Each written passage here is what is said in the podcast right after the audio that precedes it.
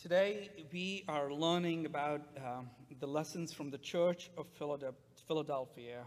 Uh, this can be, this city can be described as one of the newest cities uh, that have been, we've been studying. In this city, this church that we are reading, this is the sixth uh, church that we are reading about. For the past five weeks, we've been going through different churches, and it is my hope that the Spirit of God has revealed something wonderful and beautiful to you. A few weeks ago, Pastor Joanne asked us to think about who the Jezebel uh, in our life might be, who's influencing our life and slowly taking us away from the gospel uh, of living life for Christ. And this is something that I've been uh, pausing and thinking about in my own life as I reflect uh, and try to be more like Christ. So, this morning, as I'm preaching about the city of Philadelphia, um, I feel akin to this city. I was born, not born in Philadelphia, but surely identify as uh, somebody from Philadelphia. I uh, made the mistake uh, a few weeks ago by ordering a cheese steak in Deep Creek, Maryland. I was missing home and I saw it on the menu and I said, Oh, I'll have that. And Christian got um, a, um, a hoagie as well, an Italian hoagie. And I asked her, How is it? Because she saw the expression on my face that it was not great. And I said, How is it? And she goes, Well, I guess if you put Italian dressing on a sandwich, it becomes Italian somehow. It stunk. So, anyway, so, you know, I can identify myself as that I belong to Philadelphia. Um, and, um, and so when I was reading this church and I was doing so, as I was praying about this morning's sermon, there is a sense of nostalgia or a familiarity uh, with this church, if you will. So this morning I want to give you a brief history about the city. Uh, this city that we are talking about today, in terms of its geography, is around the same region or very close to Sardis uh, that we looked at uh, last week, as Pastor Joanne likes to call it, sardines, which is fish. But anyways, the city of Sardis is right next to the Church of Philadelphia. And this uh, city of Philadelphia uh, is not a port city like the others. Uh, it's inland as well. Uh, back in its heyday, this city was called the missionary city because everyone in the city left the city of Philadelphia so that they can go out into the world, into the rest of the known world, and teach them how to speak Greek language. Uh, in uh, Common Era 17, uh, the city was destroyed uh, because this was near where a lot of earthquakes were taking place, and uh, King Tiberius kind of funded uh, for the city to be rebuilt. And because it was built by a Caesar, they tried to name the city Neo Caesar, New Caesar new city, uh, but that name did not stick, uh, so everyone started calling it Philadelphia. So, so that's a little brief history and the geography of the city, but this morning I want to speak about three things that we can learn uh, from this city. There are three things that I hope and pray that God is both speaking to this church in Philadelphia and is speaking to this church right outside of Philadelphia. The three things that, that God is holy and true. That's something we're going to be looking at. God is holy and true. And God is a God who opens doors. And finally, we are called to keep God's word. So today, uh, we pause and we look at that statement that God is holy. Friends, I hope you can answer this question without a doubt that we worship a God who is holy. If someone asks you, tell me something about your God, who is the God that you worship? I hope you can quickly say that I worship a holy God. This is part of uh, the Christian identity. This is based out of our Judeo Christian faith experience. The Hebrew people, uh, when they were enslaved in Egypt, and God rescued them and pulled them out of slavery. And they were starting their new journey into a, in, and walking into a promised land. During that time, God began to teach these people who never really governed themselves. They had no idea how to create a sense of community because they were pretty much told for 400 years what to do, and they did. And to the, these people who are just forming a national identity, if you will, to those people, God gives them commandments as to how to live, how to worship. And one of the first things that God tells them comes to us in Leviticus 19. This is God's revelation about who God is. And this is what we read Be holy. Leviticus 19:1 Be holy. I, the Lord your God, I am holy. See, this is the message about our God that is found consistently in our Bible. Everyone who follows the living God is called to be holy. And this morning we're reading one of uh, a book about end times. It's Revelations. It's the last book. The whole book is written so that we can learn and know what happens when right before God comes in all of God's glory, when the second coming of Christ is fulfilled. This is the end of God's story. And here we are reminded again that God is holy. So whether you uh, go to the front of the book, the middle of the book, towards the end of the book, we're always reminded to be holy. So in all that we do, in all that we say, in all that we think, we as Christians are reminded that we have to be holy. We need to live lives that are not filled with compromises, that are not filled with saying, well, it's okay. Well, it's, uh. no, we're called to be holy. We're called to be set apart for Christ. This is the character of God that God is asking us to reflect in all that we do. Another aspect that God tells the church of Philadelphia is that God is true. In Revelation 3 7, this is what we read. The word of him who is holy, we just talked about it, and true. The God we worship is true.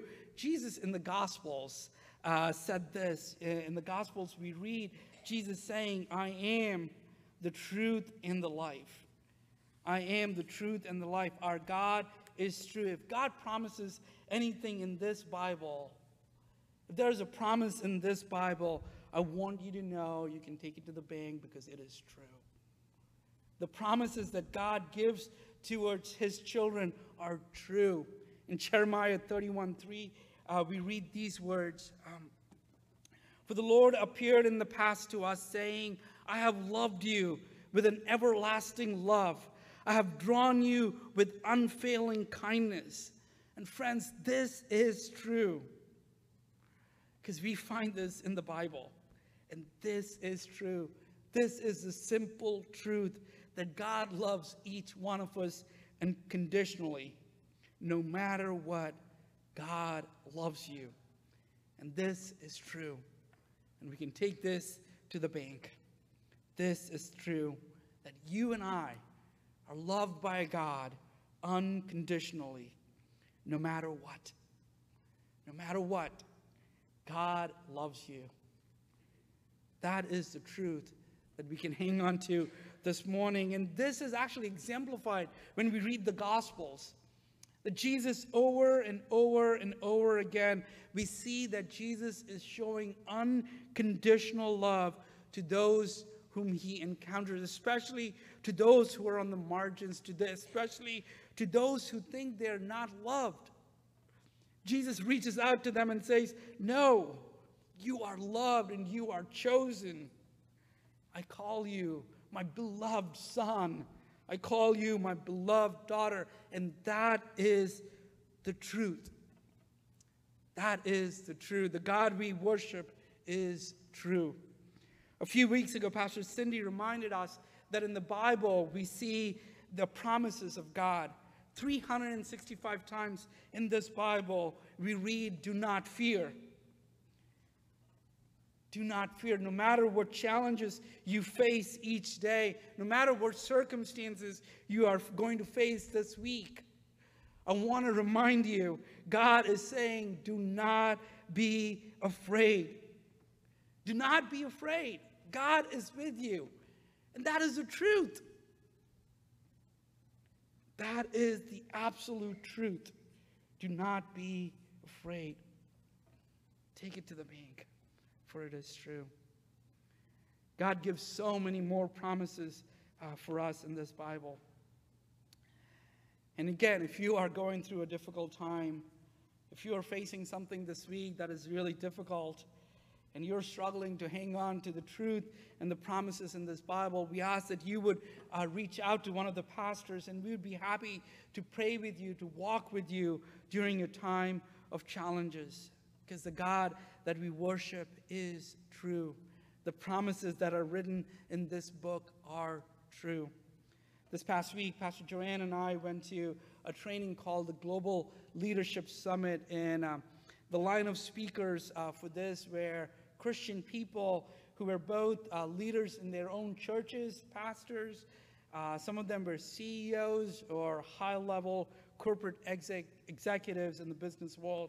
And they were all there to talk about leadership. How is it that we are called to lead uh, these days? And there's a guy that kind of stood out to me. Uh, his name is A.R. Bernard.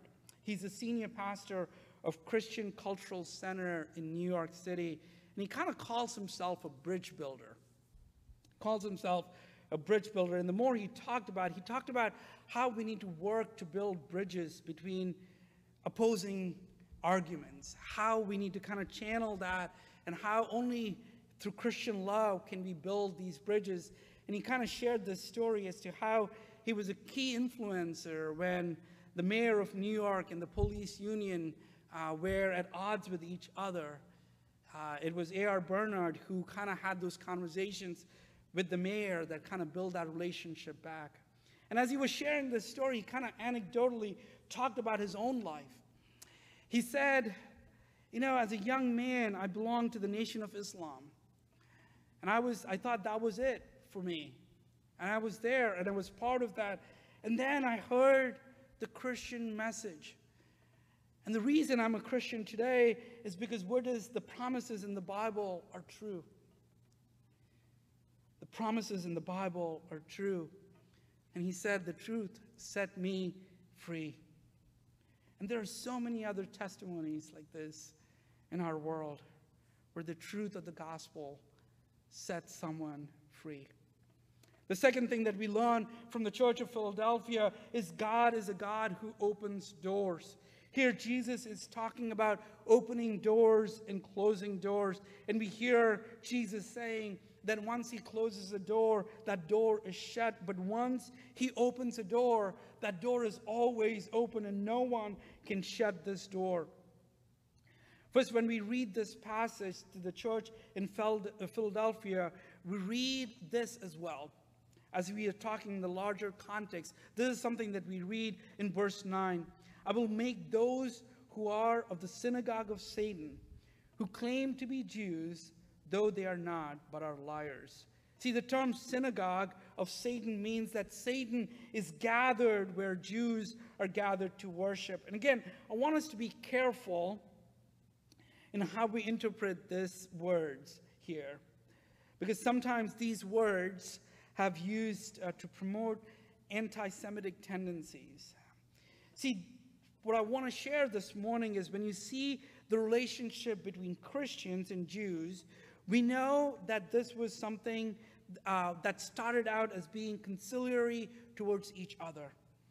Christians and Jews were kind of getting along together for a little bit, and then the relationship became more hostile. There were some in the Jewish faith, in the Church of Philadelphia, who proclaimed that Gentiles cannot have a relationship with the, with the living God. But here, this morning, we're reminded that Jesus opened the door for Gentiles to have a relationship with the living God. Jesus, uh, in the Gospel of John, we read that Jesus declares that he himself is the door. And through him, we have access to the living God, to Yahweh. Jesus opened that door so that you and I can be in relationship with them, with, with Jesus. And this morning, I want to offer this to anyone who's hearing this for the first time.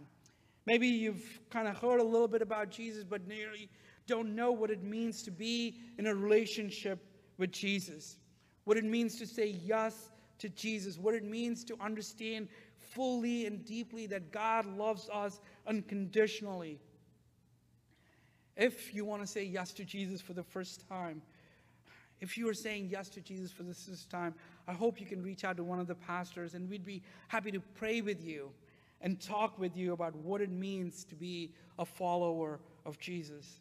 Another application of this door is no matter where you are, that Jesus is there to open the doors for you.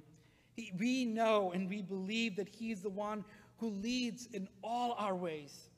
And this morning, there might be a door that you feel is shut before you.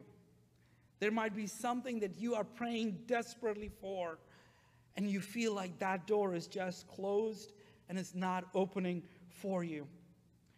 Friends, I want to remind you and assure you of a promise that we read in Isaiah 43 2.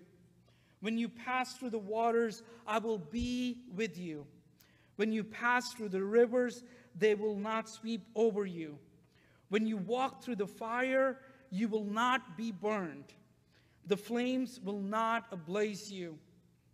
See, God is going to make a way for you no matter what.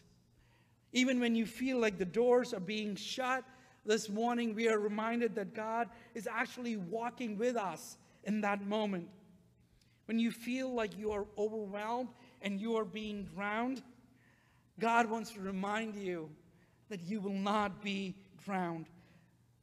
The waters of despair will not sweep over you because Jesus Christ is walking with you. And when you are walking through challenging times and you are feeling like you are being consumed by life, the flames of this life will not set you ablaze. No matter what God, what you're going through, God is present with you. Take heart that God is about to open a door for you, no matter what you're facing. No matter how you feel like the door is closed, God is with you and God is walking with you. I mean, nothing. Hear me say it. I mean, nothing. Nothing can overtake you. And this is a promise from the Bible. And friends, it is true. Finally, we hear these words of affirmation and blessing to this church. In verse 10, we read, You have kept my commandments. Despite all the challenges in the world the church is facing, the church is facing many, many trials. There are two obvious challenges that we can kind of pick from this. First is the church of Philadelphia, the predominant culture is Greek culture that surrounds them. This is a Greek city. There are not a lot of friends of the church in this city. The society is filled with embracing the Greek mythology of worshiping idols. And Christians are, are, not told not to bow down to idols, but we worship a God who is spirit. There is not an image that we worship. We pray to our God. We close our eyes and pray, knowing that the word God we worship is in spirit. But the culture that surrounds them is teaching something else. So they had to be constantly fighting with the culture that surrounds them and keep saying, no, the God we worship is different. It's not found in some image. The God we worship is spirit. And the God we worship is holy. We're called to be set apart. And then, as I read earlier in verse 9, there's this tension between the church of Philadelphia and the Jews even though our faith comes from the Judeo experience, the Jews don't like the Christians. These Christians in Philadelphia, they're facing challenges from every perspective possible. See, this church is a small church. This church is not a significant church. There's not a lot of books written about the church of Philadelphia, the church of Ephesians, and other churches. This is a this is a small church. And yet, we read that they have little strength, and yet, they have little strength, and yet they have kept God's word and have not denied our God. They are faithful. Even in the midst of all the challenges of the world, they did not deny God. Even though everyone around them surrounds them, they're saying, it's okay. You can compromise. You can deny. You can just kind of say no to God. No, these guys kept their faith. They hung in there. And hear the blessing. God says, I will bless you. I will bless you.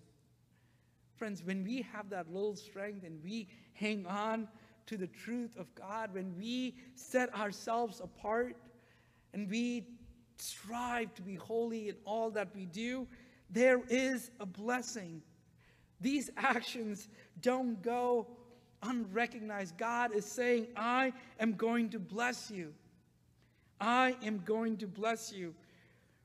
Revelations 3:10 I will keep you from the hour of trial. God is saying, I'm going to protect you when you're going through challenging times.